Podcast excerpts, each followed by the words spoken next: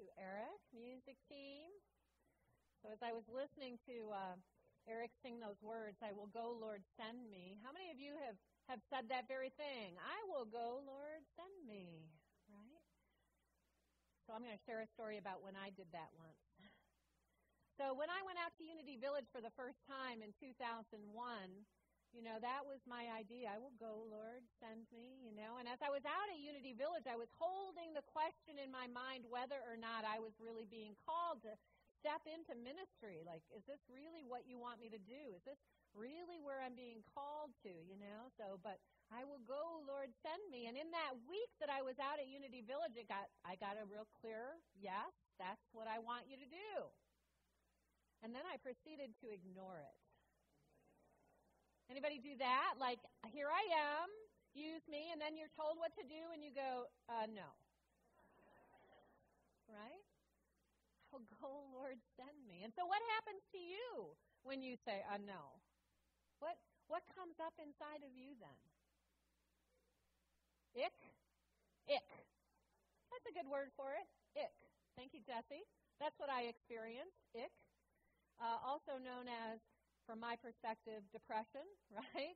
And I am not a depressed person if nobody got that yet. I mean, I'm not. But I went home from that after asking, Do I, should I, would you have me? Hearing yes, saying uh, no.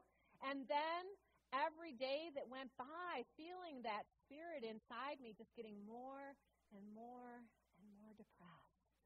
Right? Until I finally had to face it and say, oh, I guess I should do this, right? And here I am today, still doing it, you know. So, yay, yay, yay.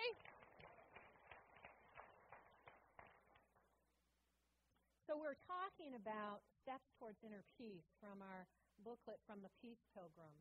And uh, today, talking about purifying our motives and our desires. You know, what is it what is it that's sending you and I forward into the activity of our day, of our life? What is that desire? What is that motive? And, and how do we stay in alignment so that we don't experience that ick, but that we feel that sense of inner peace? So I'm going to share with you again from the Peace Pilgrims booklet. Again, if you don't have one, they're on the table behind the last pew. We have plenty. Pick one up for a friend. You can follow along. I'm on page 10. And we are talking today about our third and fourth purification. So, the third pur- purification is purification of desire. What are the things that you desire? Do you desire new clothing, or pleasures, or new household furnishing, or a car? You can come to the point of oneness of desire just to know and do your part in the life pattern. When you think about it, is there anything else as really important desire? Let me read that one sentence again. You can come to the point of oneness of desire just to know and do your part in the life pattern. I will go, Lord. You know, send me. Right? There is one more purification, and that is the purification of motive. What is your motive for whatever you may be doing? If it is pure greed or self seeking or the wish for self glorification, I would say, don't do that thing. I love how simple she is, right? Just don't do it. Don't do anything you would do with such a motive.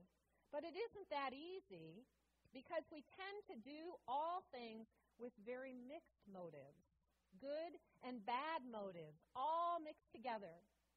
Here's a man in the business world. His motives may not be the highest, but mixed in with them are motives of caring for his family and perhaps doing some good in the community. Mixed motives.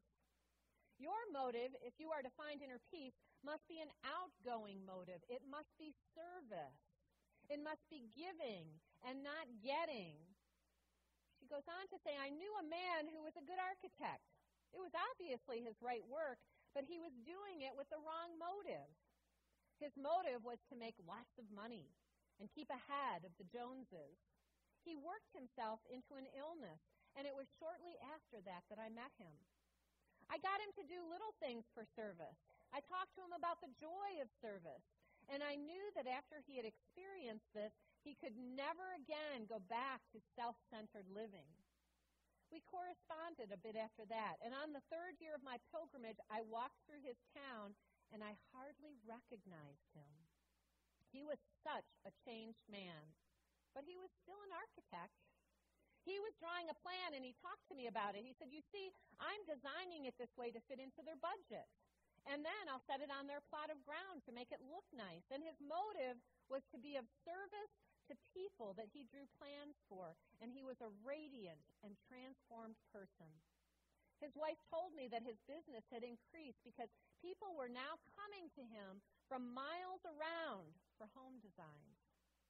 I've met a few people who had to change their jobs in order to change their lives. But I've met many more people who merely had to change their motive to service in order to change their lives. Purification of motive and desire. So, as I thought about that this week, I started to think about, first of all, what did it mean to purify, right? What is purification? Last week we talked about purification of body and mind. How many of you went to go check out Truth Unity and the exercises and the songs? Anybody? Oh, I see one hand. Yay, Marilyn! right, but but there was that idea, purifying body and mind. So what does it mean to purify? Well, when I looked it up, the definition online said purify was to take out the contaminants. Take out the contaminants of our desires and our motives. What does that mean? When I looked up desire, which is a wish for or a want for something, I found out the etymology of the word. It's amazing. The etymology of the word desire is from the stars. Anybody ever hear that before? From the stars. Now think about her questions in that little piece, right? What are your desires? Is it for new furniture? For a house, a car, more clothes? What are your desires? And then think about the idea that the etymology of desire is from the stars. And can you see how so often our desires are so little? We're desiring things and stuff rather than opening ourselves up to the grand and glorious all that is. saying, fill me with your desire, God, from the stars, from that, that vastness, from that all possibility place, not from the littleness that we think about. Right? What are your desires? And, and motives, our motives kind of come from those desires. That's what moves us, right? So, whatever our desire is that moves us into action, into the, the motives that are behind those desires. Now, what I love about unity is that unity teaches us that there's nothing wrong with desires. Right? That in fact and indeed, God has placed those desires in our hearts. God desires for you and for I to experience our good. Every desire comes from God if we can get under the layers, right, of what we put on top of those desires. So, a simple one is that God is love and we are love and we are here to experience love. Anybody desire to experience love? Right, right? It's part of our humanness. We want to connect. We want to experience relationship with one another. We want to have that love. But here's what gets overlaid on top of that is this idea that I am going to find that love when I finally find that perfect someone. Anybody still waiting? Right, we have this idea in life. We're taught and we're told that we all have a soulmate, right? That someone that's going to complete us. And if you don't have that someone in your life, you're taught that there must be something wrong with you and you better get off looking for it because you won't be complete until you find that someone to complete you. Is that not the message we hear over and over again? Starting as kids, right? With our fairy tale stories of princesses being saved by those princes, right? There's somebody that's going to come along and complete us and fill us. Anybody get disappointed in that idea? Right? Because that's what we do. If society tells us, if life tells us that there's somebody out there that they're going to complete me, I'm looking for that someone to complete me. And of course, in the beginning stages of that love, that happens so easily, but then 30 years go by. And you're going, wait a minute. You were supposed to bring me my love and my joy, and you're not holding up your end of the bargain. Wrong motive. The desire is there, the desire for love, right? Very pure in its desire, but then it gets filtered over by all of our ideas of what that means and what that looks like. And suddenly, rather than recognizing and realizing it's all here and I am here to just give it out, and that's how I'll experience love, we think it's not here. We think we're missing something, and we're looking out there trying to find it. Desire and motive. You know, we do the same thing with things like joy. Where am I going to experience my joy? Right? And we're looking out there. That's what brings those desires to mind. Well, if I just have the right house or the right car or the right toothpaste or mouthwash, I'll find my joy. But we're looking at it backwards. We're looking out here. Our desire is coming from out here to be filled. Our motives are out here. And we have to remove the contamination from our motives and our desires. And what we're invited to consider here by the Peace Pilgrim, by Unity's teachings, is that what we'll do is we'll find it here, inside so that we can live life from the inside out rather than the outside in. You have it all already.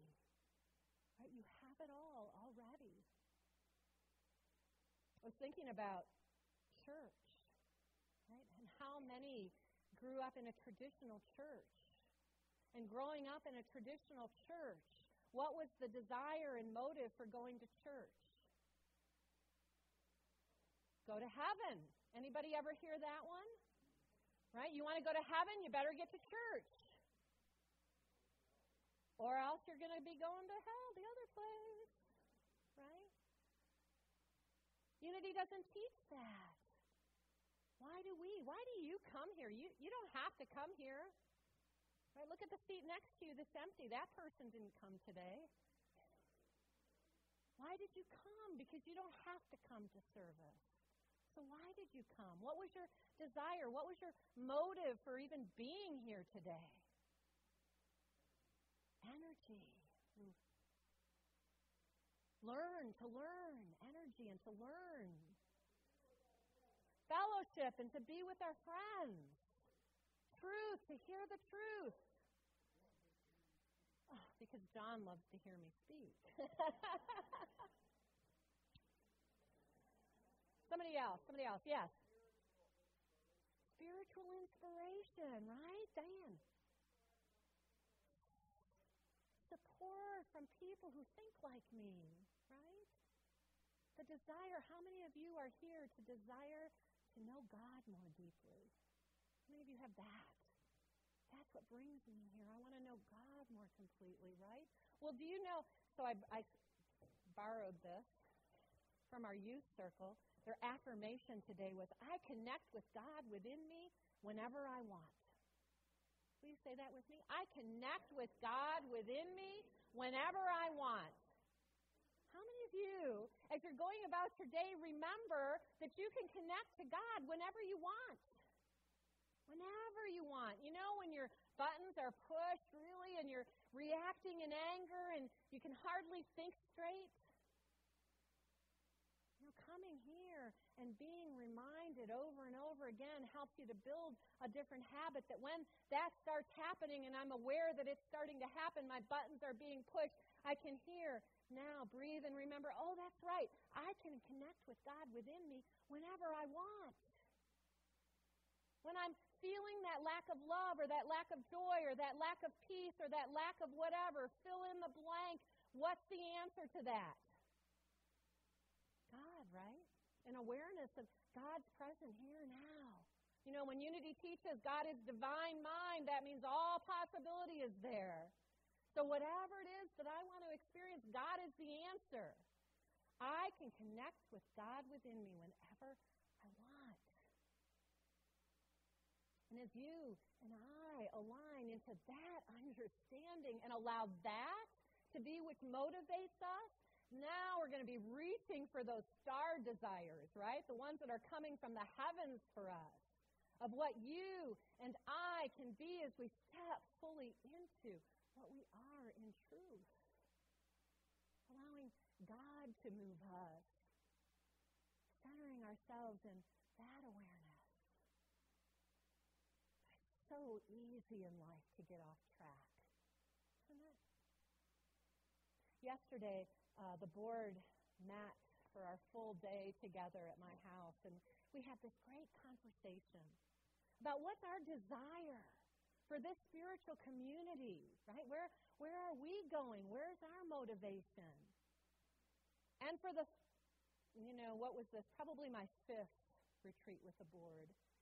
Um, we did it again. We did not set as our desire to grow this community. Now, you might be thinking, why would you not set that as our intention and as our desire to bring more people in? And I love that the board is solid enough in their faith and in their understanding to know that it really isn't about filling up these chairs with people. We want that, okay? Don't get me wrong. I'd love to look out there and see every chair full. But if that becomes our only motivation, if that becomes what we focus on as our desire, then where is God in that? Right? so instead, we reach for the star vision, right? The bigger vision than just people in our seats.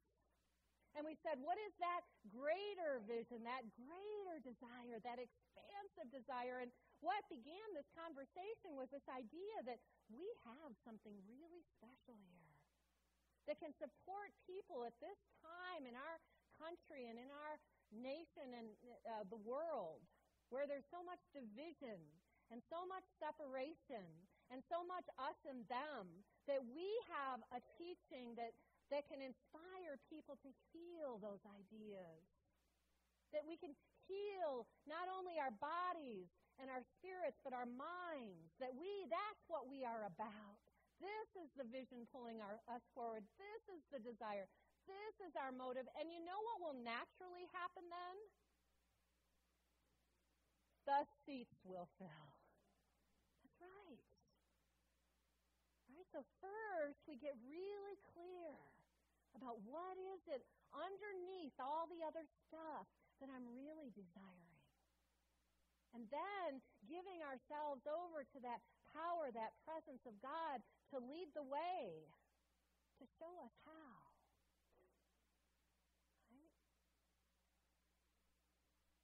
So, to share a couple of thoughts with you from some unity teachers. Number one, from Charles Fillmore.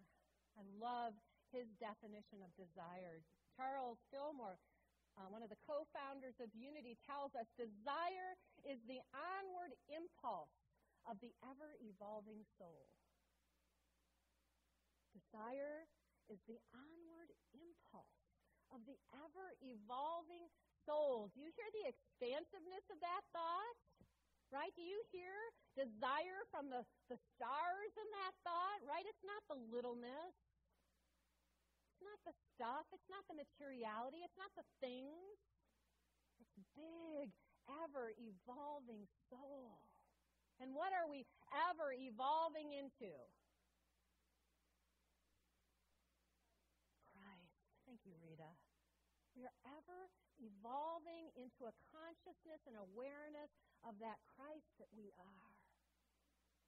And as we have that desire to show up and be the Christ in ever more real and deep ways, then that desire will draw us to every experience, every relationship, every opportunity to allow that Christ light to be expressed in, through, and as us. You see how much more expansive that idea is than what we've taught been taught desire is? The world is, is great at keeping us little. It's what marketing is all about, right? Lack. How you're not enough. How I've got what you need. And how money will buy it. But the desire that comes from the stars, from the heavens, from divine mind, from God consciousness is bigger? And that understanding will bring us to that place of inner peace. One more quote. Human desire has been defined as an urge to experience in the outer a perfection not felt from within. Every time that you think something out there is going to finally be that which will bring what you're looking for. We're caught up in human desire. Divine desire is an urge to express in the outer a perfection that is first realized from within. First, we realize our perfection. Then we live from that place and see where does that desire draw us to. Jesus put it this way Seek ye first the kingdom of God, and all these things shall be added unto you. Is there anything wrong with a nice house or some clothes or a, a car or that stuff? Is there anything wrong with that? Not at all. No. Of course not. I don't know where that little voice came. Oh, Max is in here. Right? No. Of course not. The problem is when we put that as our guiding light, right? I've got to get that. I've got to get that, that, that. And that becomes our guidance, and then we miss the kingdom of God here and now. In those traditional churches where it was all about being saved and getting to heaven someday, it was that desire of someday. But unity teaches no, here, now. We can create the kingdom of God right here, right now, if we are allowing ourselves to be guided by God. Seek ye first the kingdom of God. All other things will be added. I like my house. I like my little sports car. I like my hot tub that I get to sit in on cold winter days. Right? I like the clothes that are in my closet. I can have all of those things. They came to me when I said, Here I am, God. Use me. How would you use me today? And in the process, after I got through the ick and the no and said yes, it brought me here and to a beautiful new home and to all of you amazing people. That's what drew me. Use me, God, and not the outer. Do you see the difference?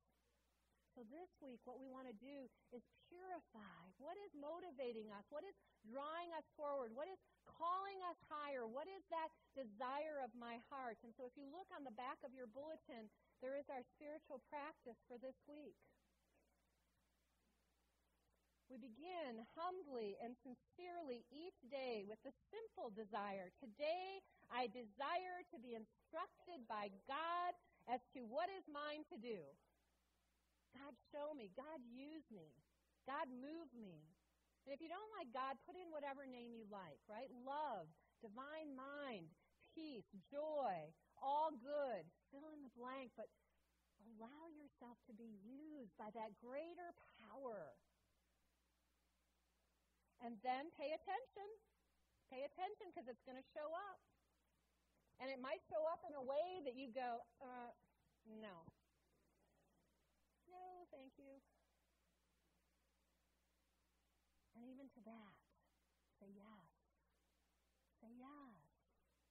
When it means I've got to forgive somebody that I don't feel like forgiving, but that power and presence within me is pulling me forward, you need to forgive, guess what? I'm going to feel that sense of ickness, that out of alignment with inner peace, as long as I continue to deny that thought. But if I have the courage to be used by God and to step out in forgiveness and to reach out to that one and to speak to them, my heart will find peace, even if the relationship is not fully restored because I've done my part. If I hear you, you've got a neighbor who can't get out and shovel their steps if we get some snow this week, guess what? Allow that thought to move you out, to helping that neighbor, to opening doors, to touching someone, to talking to someone, to whatever it is. And I'm telling you, because it's God pulling you forward, it's going to be bigger than you imagined. And when it's bigger than you imagine, it's probably going to bring up feelings of uncomfortableness.